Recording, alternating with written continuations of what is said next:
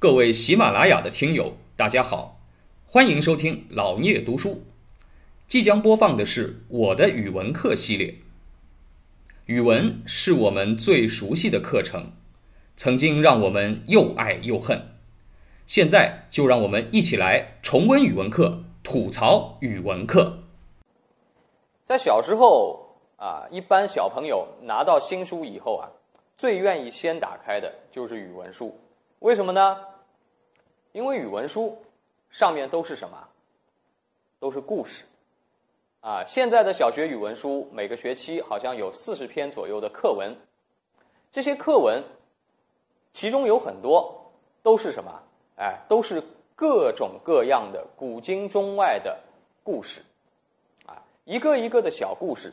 啊，如果识字量大一点的孩子呢，实际上不需要老师讲解，啊，他可以通过这个拼音之类的东西啊，就能够帮助他顺畅的把这个课文给看完。看完一篇课文，实际上呢，也就是看了一个故事，啊，小朋友最喜欢看故事书，实际上语文书完全是可以当成故事书来看的。那么，这个是语文这门课很有吸引力的地方。但是，啊，但是，接下来就麻烦了。当开学以后，啊，开始上语文课了。你会发现啊，随着这个语文老师把每一篇课文逐篇讲解了以后，你觉得这本语文书是越来越好看了呢，还是越来越难看了？你会觉得呀，语文这门课让你觉得越来越枯燥，越来越面目可憎，啊，这个我想是很多人的感受。啊，除非有一点，就是你中小学的时候，啊，很幸运，碰上了一个非常优秀的语文老师，啊，他能够把这个啊枯燥的语文课上的活灵活现，那这是你的幸运。但是对于绝大多数人，包括我自己在内，啊，我在上中学、上小学的时候，也是同样的感受。语文书发下来觉得很好看，故事讲的都很好，老师讲完了以后。就觉得这个这个书再也不想看第二遍了，为什么呢？哎，很多老师一讲课就是讲什么，啊，讲这个，哎，这篇文章可以分几个段啊，先分段，分段完了以后呢，哎，每一段的段落大意，请你概括一下，啊，我概括就概括吧，概括完了，这老师还说你这答案不标准，啊，跟标准答案不一样，那就是错的，啊，错了就扣分。啊，然后呢，哎，叫你概述这篇文章的主要内容，啊，这个主要内容往往还有一个固定的格式，对吧？啊，大家以前上语文课，啊，应该知道那个格式是什么。完了呢，还有什么？哎，这篇文章的中心思想是什么？哎，你给我说一说。啊，这个中心思想呢，这个格式更明显啊，往往是什么？就本文通过对什么什么什么事情的记述，啊，反映了什么什么人的良好品质。啊，或者说反映了什么什么事情的重要意义？你不这么写，他就说你这不是标准答案，你这错了啊。然后说你你语文不好啊，你这篇文章没看懂。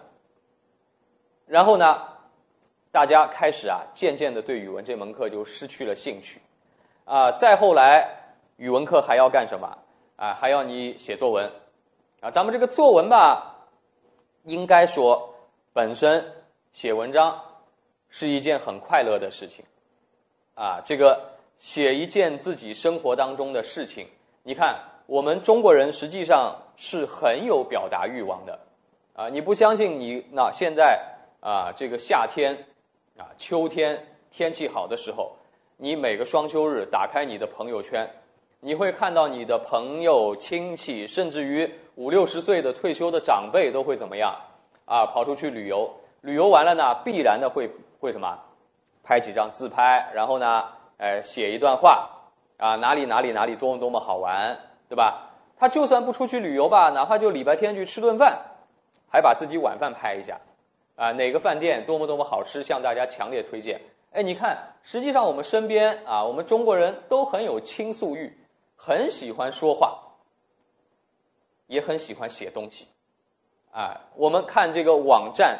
下面啊，每条新闻下面，你看这个发表评论的啊，这个中国人特别的多啊。对于一些跟自己生活啊吃喝拉撒完全无关的事情啊，那些社会的新闻啊、娱乐新闻啊、体育新闻啊，下面你看，有的人会花很长的时间，长篇累牍的写评论，写很长，但是跑到语文课上。你让他写作文，会发现是一件很痛苦的事情，啊！你想，其实写作文有那么难吗？哎，这个你在朋友圈上写一条东西，或者微博上写一条东西吧，有的时候你会发现啊，以前微博有字数限制，一百四十个字，有的人还觉得一百四十个字很可恨，为什么不够写？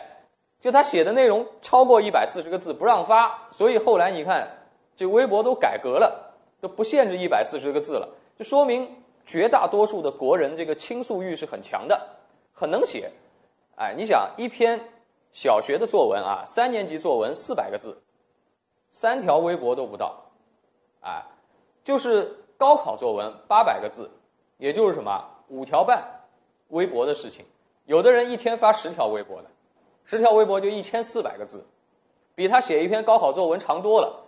哎，但是为什么你让他跑到啊这个高中的课堂上去写一篇这个八百字的作文，他就那么辛苦呢？啊，就怎么写也写不出来呢？什么缘故？哎，就是因为我们语文课确实存在很多问题。语文课上要写的作文，基本上都不是你内心想说的话，对不对？啊，所以这个时候你会觉得写文章很痛苦。四百个字也很痛苦，八百个字更痛苦，怎么编都编不出来，跟挤牙膏一样。你说你爬到朋友圈上去，啊，这个写一顿你自己吃的晚饭，哪个餐厅很好，哎，八百个字你顺顺当当你就能写啊，你就能把它写出来了。你说写出来你也挣不到一块钱，哎，但是你还会心甘情愿的写，不为钱，不为什么，哎，就是喜欢写。但是叫你去写这个考考啊，这个高考作文你就不愿意写了，说明什么？说明我们应试教育的语文确实存在很大的问题，它没有办法去充分调动和激发我们每个人内心固有的这种倾诉欲。啊，你的倾诉欲没有办法去宣泄在这个作文的这个创作当中，所以呢，造成了哎，我们随着年龄的增长，对语文课的好感。